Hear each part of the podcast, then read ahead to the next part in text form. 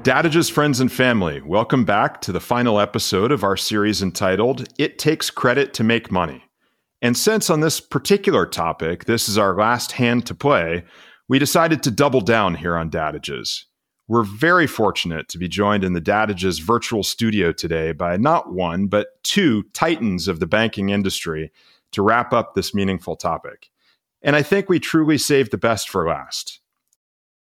You know, when I was your age, go ask your mother. I know you don't like it. It builds character. How many times do I have to tell you? I'm not just talking to hear my own voice.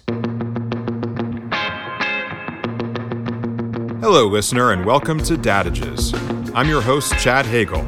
And if you are looking for some fatherly wisdom for your career, your family, or any other aspect of your life, then you've come to the right place.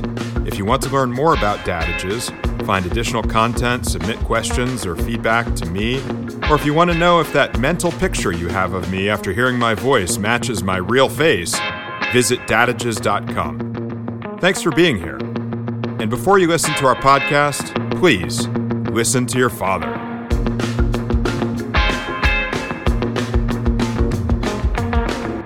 I'm proud to be joined by fellow members of the Stanford Alumni Real Estate Council, who are both far more distinguished than I am in that regard, as you'll hear in a minute.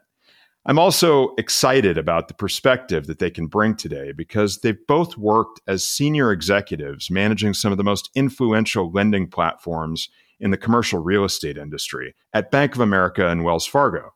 And they both retired from the world of the big banks to pursue other adventures at this stage of their careers, which means that they can also be a lot more candid with us than they might if they were still working for publicly traded institutions. It's my pleasure to welcome to Dadage's Wayne Brandt and Ron Sturzenegger.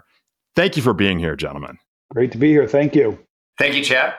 So I'll admit, I'm not usually a fan of the sort of standard formal career bio introduction in these kinds of podcasts or conferences and such. And I'm going to make an exception in this case. And it's as much for me as it is for the rest of the Dadage's friends and family joining us, because you guys are both so humble and down to earth that sometimes I can be lulled myself into a sense of complacency where I might risk taking for granted the caliber of people that are in my own life. And being here with you, gentlemen, and having a chance to refresh my own memory in terms of your bio and your background, I'm reminded of how blessed and fortunate I am to be able to count you gentlemen among my friends and colleagues. So here goes. Wayne first. Wayne was a managing director and the National Originations Director for Wells Fargo Bank's CMBS business.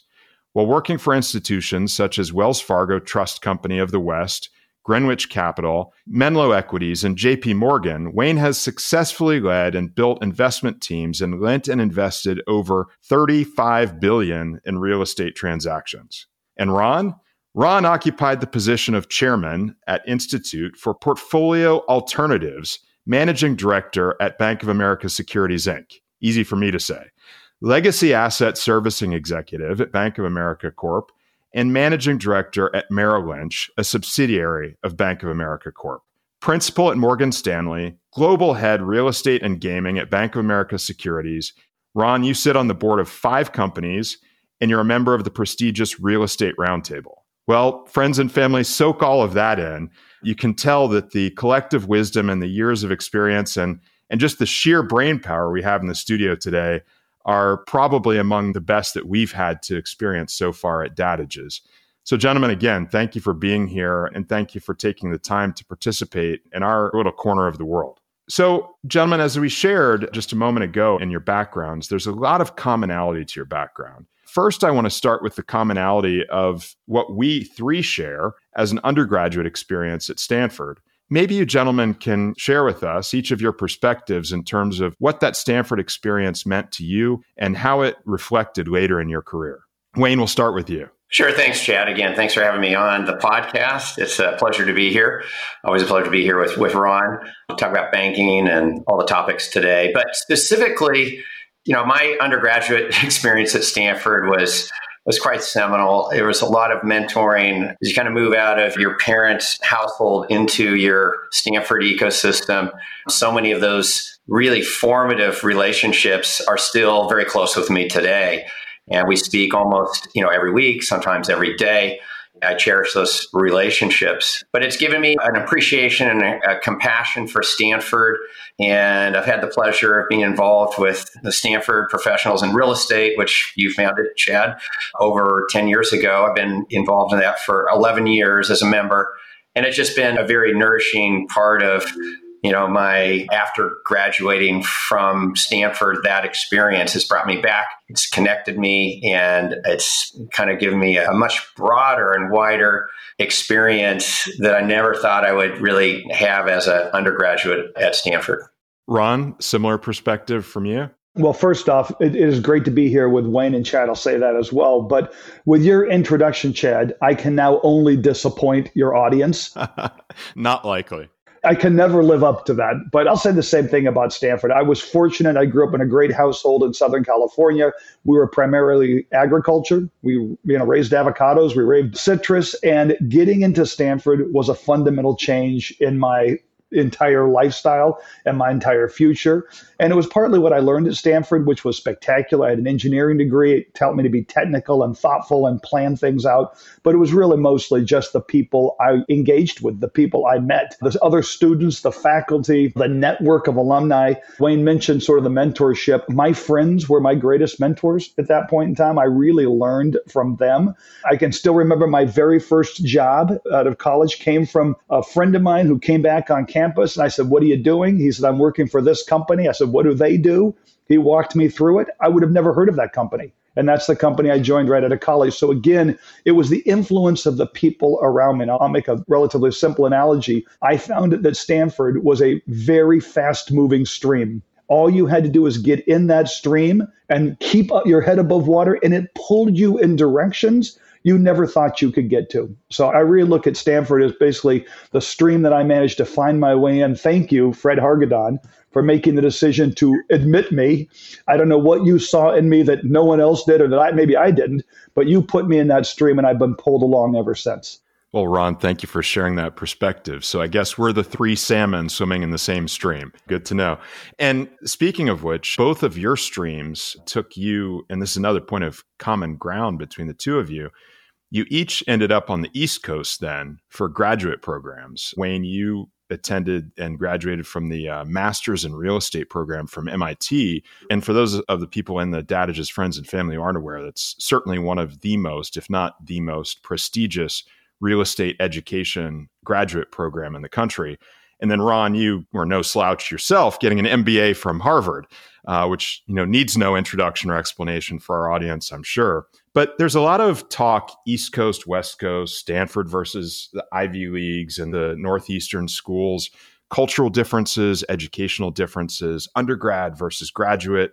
Ron, can you maybe start out and compare and contrast for us what those experiences were like between your undergrad career at Stanford and your graduate career? I'd be happy to. So I think you can get an excellent education east or west. I think that's been proven. Stanford is spectacular education out in the west, as is UC Berkeley, UCLA, and all the other schools we have out west.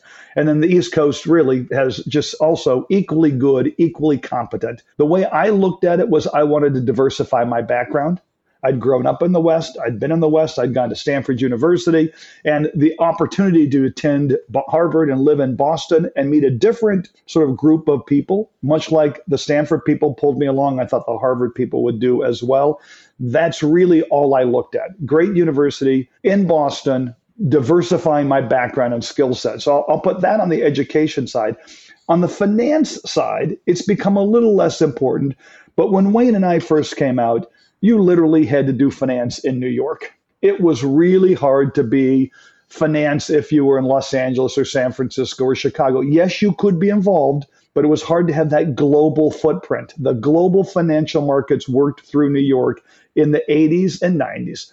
And now, with telecommuting and technology as good as it is, I think you have a much better chance at being in Los Angeles or San Francisco or Chicago or Dallas and doing global finance But being in New York, I still think is a really good way to train yourself as a young analyst or a young associate because there is you know i used to always say i have to go visit my clients all the time when i lived in san francisco. When i lived in new york they came and saw me. Once a quarter they'd make the, the pilgrimage to new york to meet their financial analysts the financial communities. I could literally sit in my office and they would come see me once a quarter. It was great. But once i lived in san francisco I had to go see them once a quarter. So it just put me on the road a lot more. So being in New York to start, or being in the East Coast to start, I thought was a great early career move from my perspective. And Wayne, for you, is it that same diversification of geography, of perspective, of experience that led you east to MIT? I have a very kind of strong view on this. It's very similar to the way Ron answered it, but I'm going to take us back to mentorship. As an undergrad, you know, my father was a litigator, he was an attorney. I always thought I was headed to law school. And suddenly, you know, my friends in college were all headed to investment banks. You know, on the East Coast, I didn't know what investment bank was. And I was head down law school, and they said, that is the dumbest thing. You need to come look at what's on the East Coast. And so I ended up pursuing that path, going to JP Morgan. I was I started on their commercial bank training program, their corporate finance program. You know, three of my roommates, two Morgan Stanley guys, one guy from Goldman Sachs that was a seminal experience being post graduation in New York in a city I'd never lived in before. And that was so shaping. And so it further shaped, you know, my decision, you know, when I went back to graduate school, the importance, I think, of being bi-coastal and being able to, you know, have a further reach in the country and understanding kind of the cultural and business differences. In 1996, I moved back to Los Angeles and kind of began my next phase of my banking career, but always on a resume. I'm always, as a bit of my bias, I'm looking for bi-coastal or, you know, really kind of extended international experiences. It doesn't not just about building a resume, but just having the interpersonal and the maturity, you know, experience that that brings. And I've encouraged that with my kids to a fault. I don't think they're ever coming back to California, but that is something that they've all benefited from. You know, I've got one on the East Coast, one in Texas, and it's just for me, I gained so much living in Boston, living in New York, aside from the you know the business advantages I think it gave me just seeing the center, the crucible of capital markets, as kind of Ron has said, working on Wall Street. So yeah. Wise words, wise words for sure. And, you know, one of the phenomena that I hear about a lot when people go to a master's program, like a master's in real estate or an MBA, is it's also a chance to completely reset your career path and your network and set yourself off in a different trajectory. Did you both find that to be the case, or was it kind of just a stepping stone to continue down the path you were already on at the time? Ron, from your perspective? Well, it definitely was a transition for me. So, like I said, I was an engineer undergraduate, but I knew I wanted to be in business. So, I went to Bain and Company, the consulting firm. That's where I spent my two years. But when I applied to business school, I can still remember my theme was I'm an engineer. I want to be in business. I need an MBA so that I can manage engineering businesses. Okay. I really thought I was going to be a, you know, running an engineering business. And by the way, I was consulting 82 to 84 when Microsystems was starting and all these new technology companies were up and running. So, but then I go to Harvard Business School and I always loved real estate, right? And as a builder of things, I thought building real estate projects would be really fun. But when I graduated, much like the Wayne heard the call to New York and finance, I'd never lived in New York. I heard the call to finance. I thought I'll spend a couple of years doing real estate investment banking and then once I build some capital for myself, I'll go in the development business. So I use that as a transition. And I sort of left behind my thought of managing an engineering business or a technical business or a computing business. By the way, that's probably cost me several hundreds of millions of dollars, that decision alone, given what happened to Silicon Valley while I was away. But, but that's another story. But then I really loved my clients. I loved the business. I loved my teammates. And so here I thought I was going to be five years doing real estate finance. And the next thing I know, I have a 30 year career doing it. And I really enjoyed it and loved it. But once I was on that path, I never quite got back to really doing real estate ownership until I retired. And then I did have the time to pursue that second passion, which is more investing and being an owner of real estate with the capital I built, having been an investment banker for the past 30 years.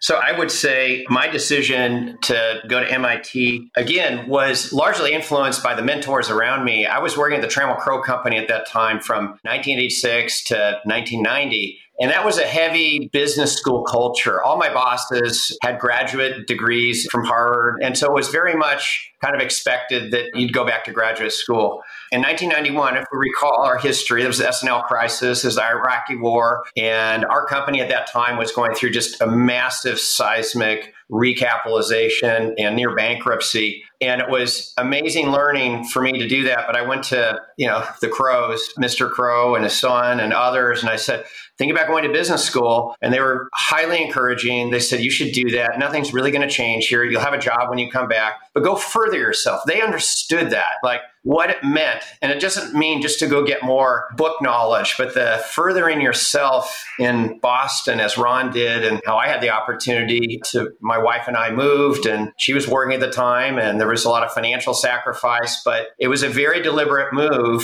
And it was clear halfway through that decision that there was no job opportunities after postgraduate. so it was a very interesting time. And, but I wouldn't have traded that decision to go spend more time further in real estate. I knew I wanted to be in real estate. That's where I made a decision. MBA would be great, but it was two years. And I really liked the program at MIT and I really liked Boston. And I wanted to get back further in my career. I was a little bit older. I was 31 when I did that. So I had other kind of motivations, but those from my mentor, the company supporting me, and then wanting to have another East Coast experience was really the motivations for doing that. Yeah, I find the background each of you shared fascinating. We had a podcast episode about developing platform for in real estate, meaning building a company around real estate development and finding your way into the real estate industry. And as I shared in that episode, there are multiple pathways that can be pursued to get into real estate. And some people come up through project management, and some come up through construction, and many come in, like I said, from the money side of the business, being knowledgeable and building relationships and gaining experience in real estate finance, leading to an opportunity in real estate. And for you gentlemen, that was definitely your career pathway back into being in real estate ownership and development. It just may have taken 20 or 30 years of a very successful career to get there. Chad, can I make one other point while we're on this topic of business school? Please. Both of my children are college graduates. Neither one seemed to be interested in pursuing business school. My son's a software engineer. He started a business. My daughter started more traditional business. That's what they're doing. And I've encouraged them both to go to business school. And both of them have said, no, thank you. Okay. It was right for Wayne and me. Okay. It may be right for some of your listeners. It's not right for everyone. But the one thing I've tried to stress to my children is not the educational part but I said, look at your mom and me and look at your lives and look at the friends that we do things with your entire kind of life. How many of them were my business school friends? Okay. That have become part of the fabric of our community and the fabric of our lives. They have made our lives richer, more fulsome, more complete. And that's part of what you get from that group of friends you develop at business school. By the way, you could develop them at law school, you could develop them lots of in your jobs, but that fabric of friendship makes yours, Wayne's and mine and his wife's and our children's life richer. And that's part of what you're looking for when you choose kind of that next step in your career, be it a job or an education. I just want to make that point. That, that's a really good point, Ron. I think what happens as all of us who've managed young people and cultivated and mentored, you get the question for somebody two or three years out of school, like, God, I love real estate or I love what I'm doing, but should I go back to business school? And to me, it's a very curated answer. I have to be very careful because it's not for everyone. And Ron articulated perfectly like why it worked for us. But the MBA has a different value proposition than it did back in the 80s when I was at Trammell Crow, where if you didn't have a degree from Harvard or a major business school, it was going to be somewhat career limiting at that company. Well, now it has tremendous value, but it's not right for everybody. And those young people put their head down and can be very productive during those years and get the right mentorship. Maybe don't need the credential as much as somebody that really wants to go on and have senior leadership at a CEO level or really challenge themselves corporately. So it's a very curated answer. It's hard and it's not, I don't have the same answer for every young person that asks me that question, but I love the question. Absolutely. Such great points. And I can share kind of the other side of the coin, which is I applied to, was admitted to business school, was considering going, and I ultimately made the decision not to go. And so, if that same young person was asking me about my experience and how I made that decision, the way I would characterize it is that I was working in an entrepreneurial setting where I knew I was no good at working for other people. I was going to work for myself no matter how risky it was no matter how hard I had to struggle to get to where I was going. And to me, the career experience and the next steps I could take within my company and building my own business were far more important than what I could get from business school. But it doesn't erase the value of what I see as the two fundamental pieces that come out of a graduate education program. One you've talked about is the knowledge and the skill set, and two is the network. And so the question is, how did I get those things if I didn't go to business school? And I think everyone has to ask themselves that question How am I going to get these things if I don't go to a graduate program? Because I think you can't sidestep those important propositions and find the success, the happiness, and the culture and the community and the network that Ron was talking about on the other end in your adult life unless you consciously make some choices to find it elsewhere. And for me, and this is a great segue into our next topic, while I picked up the skill set, learned by doing was my methodology, the relationships really came in through the development and the growth of Spire and committing myself and my time and my energy. And I spent nearly as much money in building Spire as I would have spent going to business school. It was just an alternate investment in building that same culture and that same network that has allowed me to sit at the table with gentlemen like you that I count not only among my closest advisors and colleagues from a business perspective, but Ron, as you said, among my closest friends. And we can go hang out at Terranea in Los Angeles for a weekend and have a great time together. And that is such a fabric of life that becomes important to all of us, professionally and personally, in our development of our adult lives. How has your participation, and Wayne, you've been the chairman of the board for Spire. Ron, you were one of our original members of the Stanford Real Estate Council. You have been honored as a member of the Stanford Real Estate Hall of Fame. How has that network in the stage in your lives that it came to be? How has that influenced what your professional and personal life has been since then? Wayne, would you like to pick that up? I believe, and I also encourage young people as they build those career stepping stones, you know, don't ignore your committee. It's just not about making money and being the biggest and the baddest and all that. It's about what you can give back.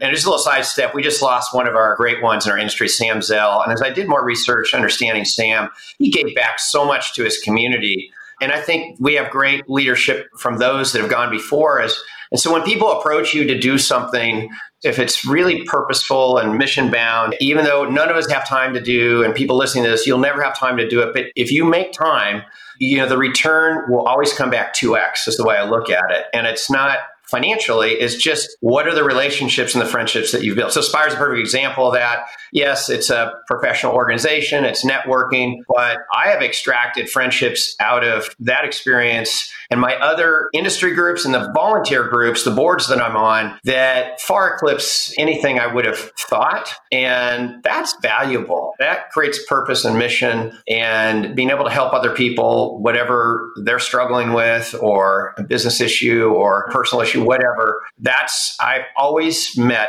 people that I always think are so elevated, more elevated than I am, and more skilled. And there's got to be something I can learn here. And that's been my Spire experience from our board and folks like you and others. So that's what I would say is just the return on your time investment is sometimes immeasurable in some of these activities. So I'm going to get to Spire, but I want to take a step sideways for a second because I think this will be interesting to the audience. I was an investment banker when I transferred from the New York office to the Los Angeles office. The senior partner there was a guy named Buzz McCoy. And the guys on the phone know this Buzz McCoy because he's also a very senior Spire member. And he's also been inducted in the Stanford Real Estate Hall of Fame. So when I showed up, I said to Buzz, Hey, Buzz, I'm brand new to LA. I have three business school friends who live in Los Angeles who are all in the real estate industry. They and I would like to start a group of people that meet once a month to get together for breakfast who are all involved in real estate, but from different perspectives. So, Buzz, you're senior. Can you call the head of Allen Matkins law firm? Okay. And can you call the head of Ernst & Young accounting firm? And can you call the head of Bank of America real estate lending group and ask them to give us their up and comers find their people who are, call it 30 years old, who they think are going to be the leaders in their industry, and tell them we want to form a group that gets together once a month that has relationships at all these different places around real estate. And Buzz did that for me. And we called ourselves the Real Estate Breakfast Forum. And we met for two or three years until I went to London and people went in different directions. But it's just a really good way to build relationships. Chad, you didn't go to business school, but if you were part of the breakfast forum, you would have had 10 people, but from different parts of the real estate ecosystem that you could call on. And I am telling you, those 10 people I can still call today, right? And ask them a question on something I'm thinking about, and they're very useful.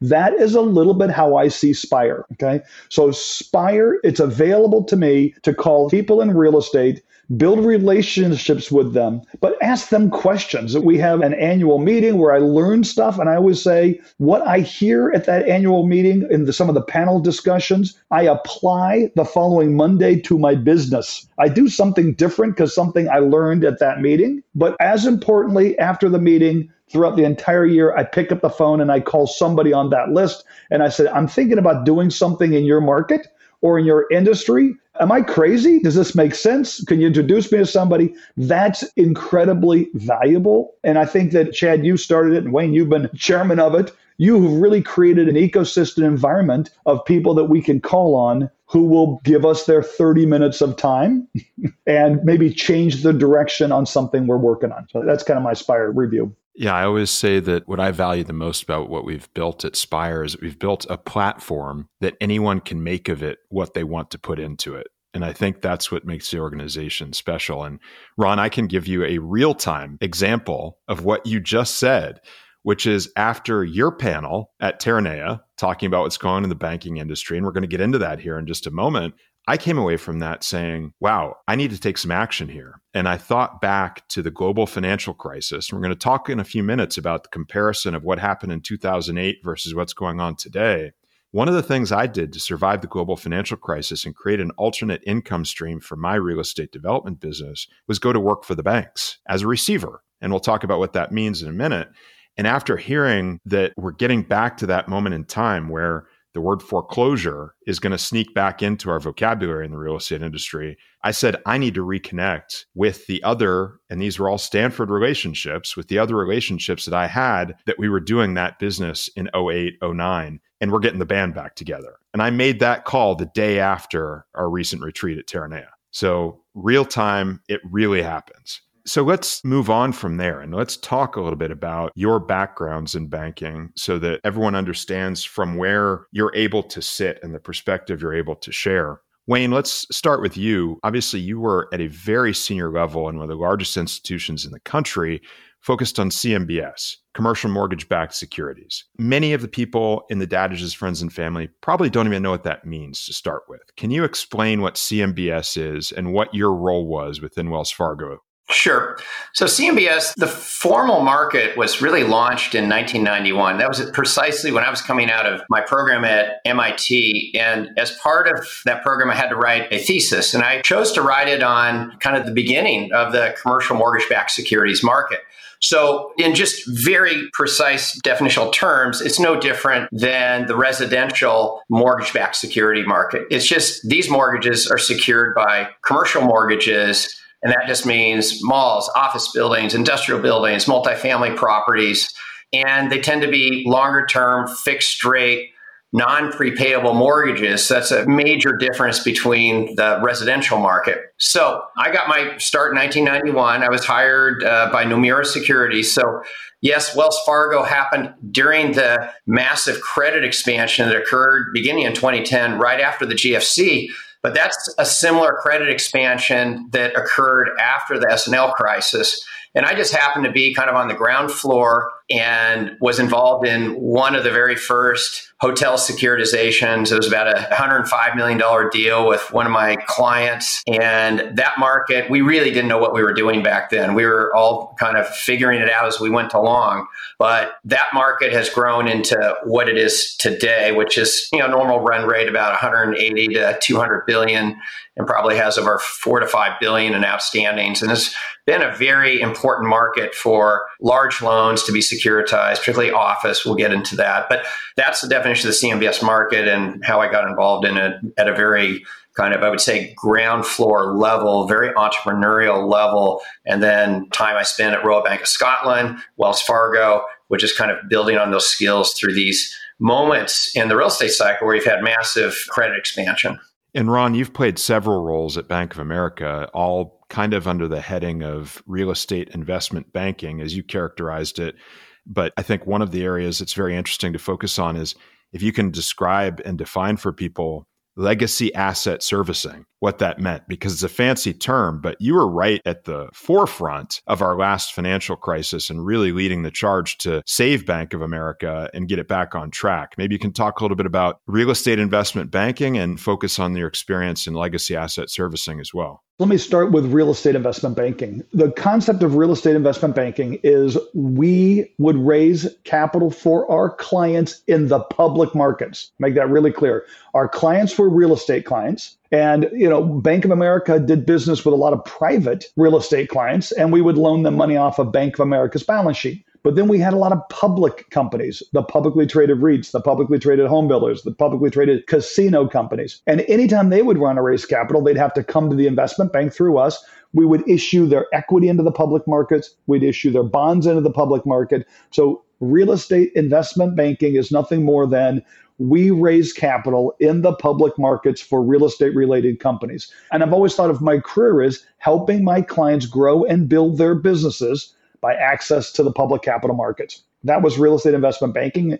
I did that at Morgan Stanley for 12 years. And then I transitioned and I ran Bank of America, which was primarily a commercial real estate lender who didn't do investment banking back in the late 90s. They wanted to get into investment banking. So they hired people like me and said, Can you build a real estate investment bank? Kind of on the back of our real estate commercial bank. And I always jokingly say, I was a much better investment banker, apparently, when I had a multiple billion dollar balance sheet to work with. I became immediately smarter with using Bank of America's capital to establish and build those relationships because those public issuers still borrowed from the bank. So that's the investment banking side. And I did that through, like I said, 12 years at Morgan Stanley, many years at Bank of America. And then the great financial crisis happened and we had a shotgun merger, as everybody recalls, of Merrill Lynch and Bank of America, right?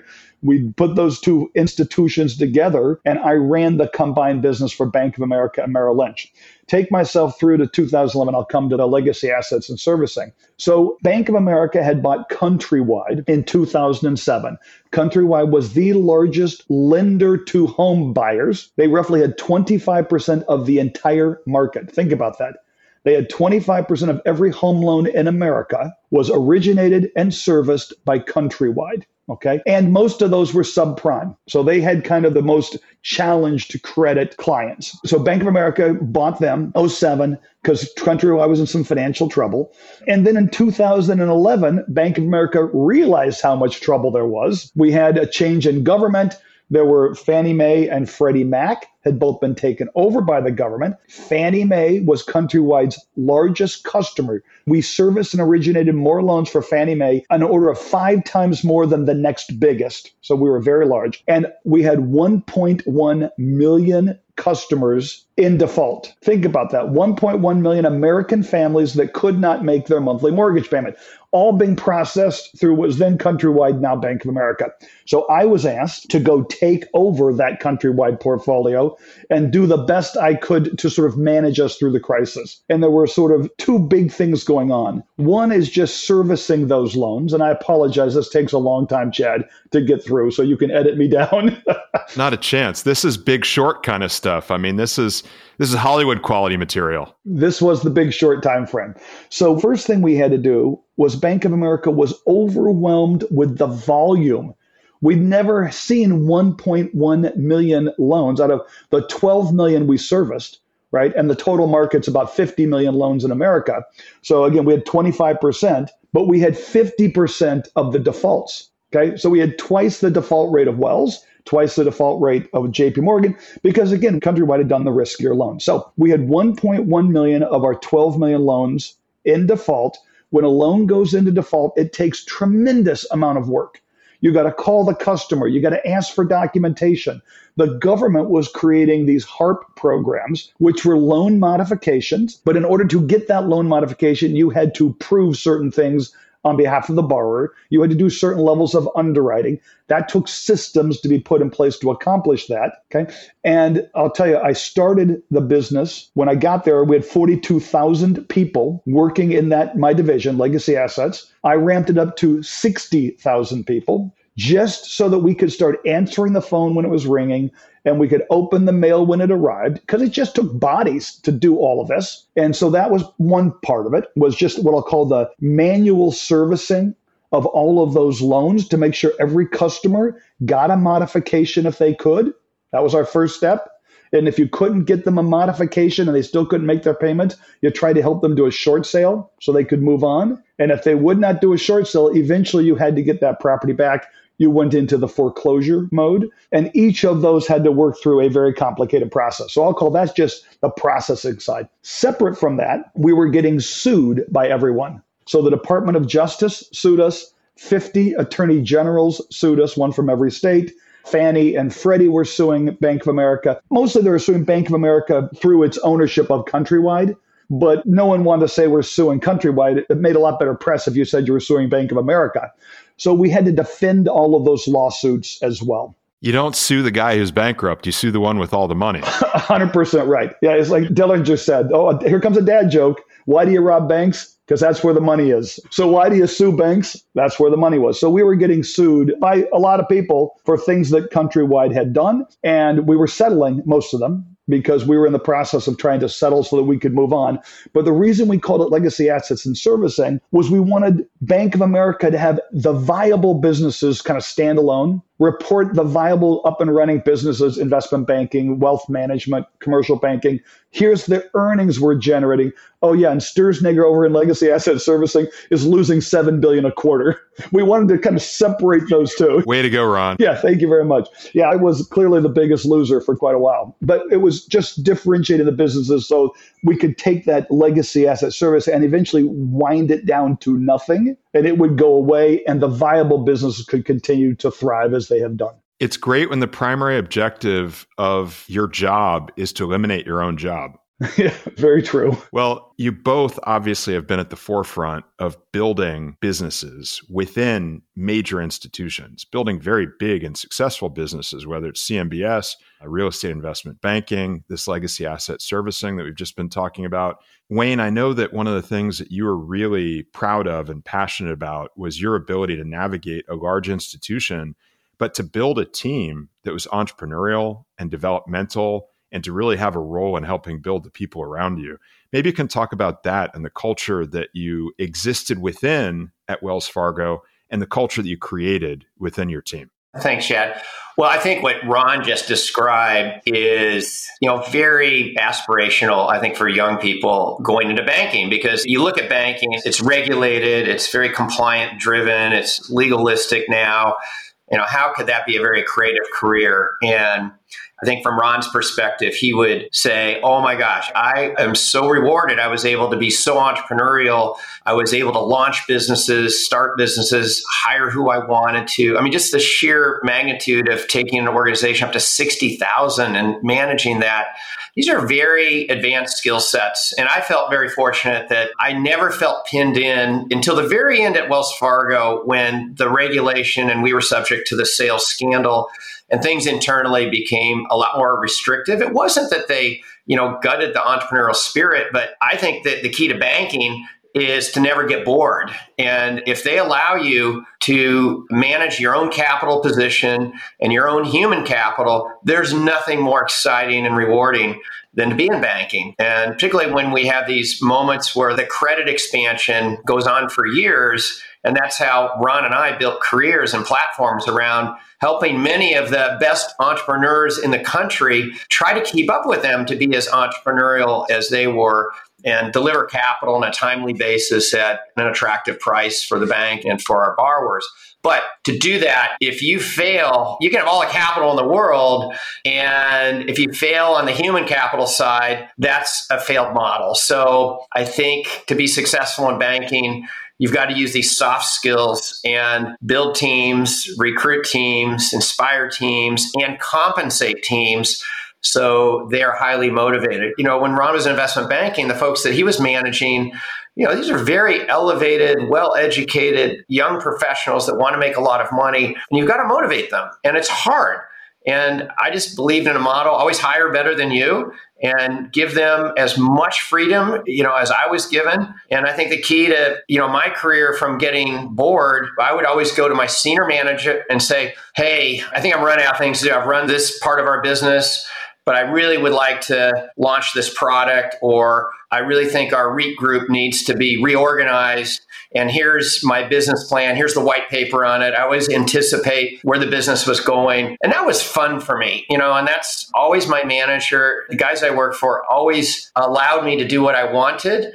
And it came from like, I need more challenge. And I tell young people, if you're bored and we're not challenging, you come to me because I will give you the challenge. There's plenty to do in real estate. And that's how you keep groups together. And it's not always about, you know, the compensation. They really want the psychic income. And I was rewarded early on in my career. I was given a lot to do, a lot of responsibility, and a lot of risk to fail. And we did fail. You know, we all fail in certain moments. And these are the moments that teach you and the lessons learned going forward. But I think you can be very, you know, what we used to call entrepreneuring. You can be very entrepreneurial within these large, slow moving, behemoths, highly regulated balance sheets if you kind of know the system and you can get along with people and work with capital allocation. So I was very fortunate that the system allowed me to do that. And I'm sure Ron would say the same thing. Yeah, it's amazing that Wayne, you found yourself in such a highly regulated and institutional environment, but you were given that latitude and the ability to fail forward. And I think that shows the confidence they had in you and your leadership and the ability to run that team in the direction you wanted to take it.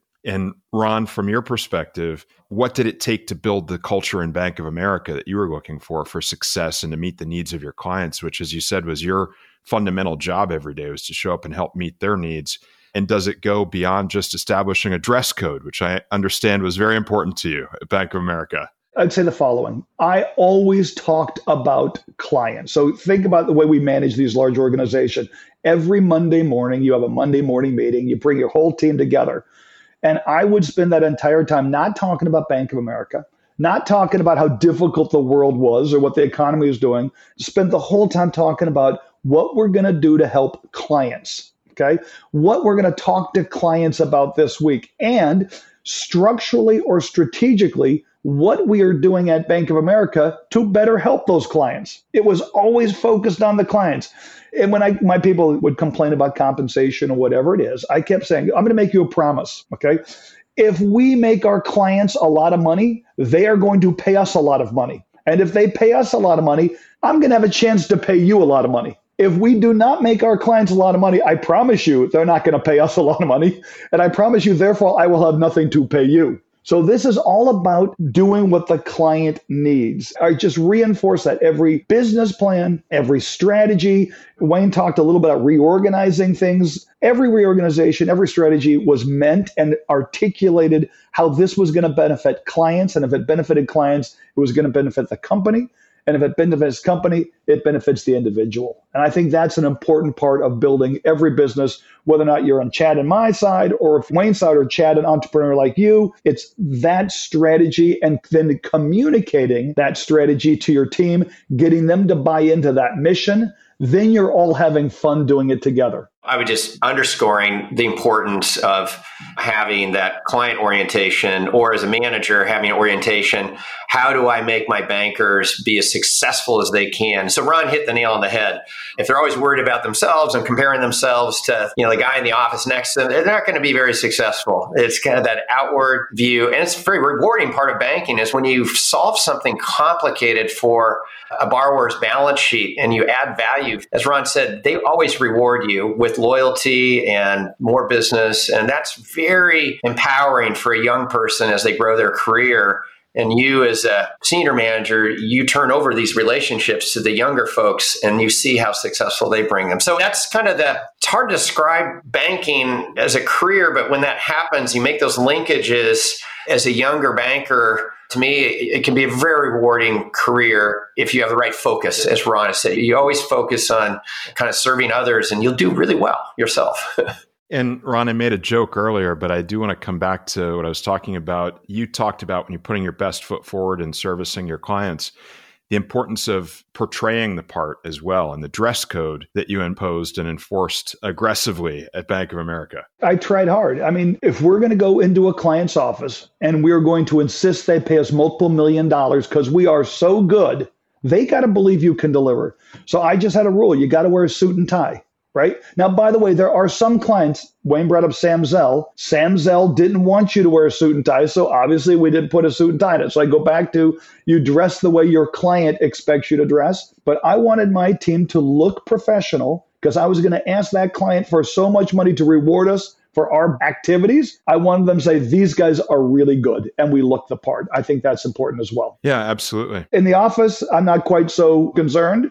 But if you don't have a suit jacket hanging on the back of your chair and a tie nearby, you can't come into the conference room when the client shows up. that was just a pretty simple rule. There's the old expression form over substance, and I don't think form should ever be over substance, but form and substance definitely have to go together. Correct.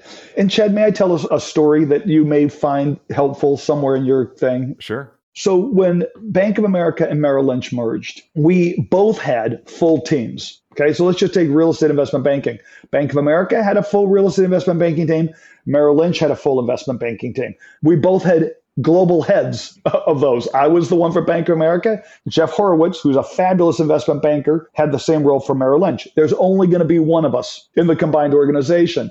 So I asked to be interviewed for the head job, even though I ran it. And I was sort of told, you know something, Horowitz is great, which he is. He lives in New York, which he does. The guy who runs Merrill Lynch is going to be running investment banking. He knows Jeff. We're just going to let Jeff run it. Ron, there really is not a role for you. That's business. Okay. I petitioned, I begged, I worked. Just give me a 30 minute interview. That's all I want. So this is the learning experience. You know, this works for your children and this works for my teammates. I said, I, as a daddy to my kids, has his first job interview in 11 years for his own job. okay. And this is what our family does when there's something we really want. Daddy goes and gets his shoe shine. Daddy gets a haircut. Daddy puts on his best suit and tie. And daddy prepares all weekend for a 30 minute interview because that's all I was going to get. But here's the important part. When I finally sat down with the guy who ran investment banking, who basically said, I'm really short on time. Can we do this in 15 minutes? Okay. And then he says, I've heard great things about you. Tell me about your background and your family. And I said, if we only have 15 minutes, let's focus on the business. And then if you offer me the job, I'll tell you all about my kids and my family because I had prepared a 30 minute speech. But the speech was not about why me. I want to make this really clear to your audience. The speech was, what should our business plan be in combining Bank of America and Merrill Lynch's strengths to help our clients. And if we bring Bank of America strengths and Merrill Lynch's strengths to our clients and deliver it in a unified fashion, we will dominate real estate investment banking. I never said I was good. I never said I could do about it. I didn't tell him I went to Harvard Business School. It was nothing about me. It was all about the business and how the business implemented properly would help clients. And I got the job. When he offered me the job, he said, I cannot even believe I am doing this, right? Because I was so set because Jeff is so good and he is, right? I'm going to give you the job because I think you can integrate these businesses, right? You can get these people to work together, which I did for the next three years until I went and did legacy asset servicing and Jeff took over. And now he is one of the most dominant real estate investment bankers, and that platform is doing exactly the business plan we came up with. But I think it's really important that not only your children see you pursue something you want and the way you go about doing it, but then your teammates see how you pursue something you want without being obnoxious or rude or pounding of chest it was all about strategy and customers. So I, I, just want to put that out there for your audience to think about. Chad, can I just add on to what Ron just said because it's so powerful? It's called the 15 minute rule in business. In 15 minutes, your entire career can change. Ron's career changed in 15 minutes. I had my 15 minutes when I was getting fired at Nomura. I had just joined Nomura in their securitization group. We were doing CMBS, kind of struggling. I was working with a very, very good colleague of mine who went to, you know, he got his MBA from University of Chicago. And we were on the desk struggling to get these deals done. This new kid shows up at Nomura by the name of Ethan Penner who is consulting all real estate across the global platform. And he calls Dave and myself into his office like the third day he's there and he sits us down. This is the 15 minutes. He said, Hey, David, I hear you guys are good, but you know, I'm going to have to fire you because you're competing with me and I'm the sole global head of commercial real estate. I don't need you guys. So thanks very much. And in that minute, I looked at my partner, Dave, and he looked at me and he's a very smart guy. He said, hold on, Ethan. Let's just talk about this for a second. And in those 15 minutes, we danced, we tap danced, we did everything we could to convince him that we were the best guys to lead his CMBS business. I think he was going to hire us, but he wanted to see us sweat and he wanted to see us work for it. And probably they were going to hire, you know, Ron. But the lesson here is that sometimes in 15 minutes, your career can just change and if we hadn't gotten fired, then hired back, I don't think I would have had quite the career trajectory that I had. And same with Ron. So incredible stories, gentlemen. Thank you very much for sharing with our friends and family.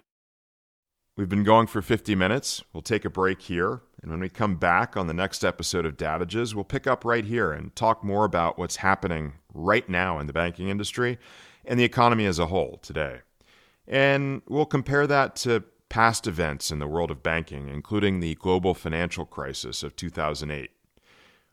We hope that you will all join us for that engaging and informative discussion next time here on Dadages. And until then, remember, Dad may not always know what he's talking about, but he sure can sound like he does. Thank you for listening to Dadages. If you enjoyed this episode, remember to visit dadages.com and subscribe to the Dadages podcast to get notified for future episodes. You can rate or review on Spotify and Apple Podcast. Why? Because I'm your father and I said so. Just a little respect is all I ask for. I put a roof over your head and food on the table, and what do you do? No, tell me exactly what do you do because I'm doing everything. I'm paying for everything. No, get back here. Get back here right now.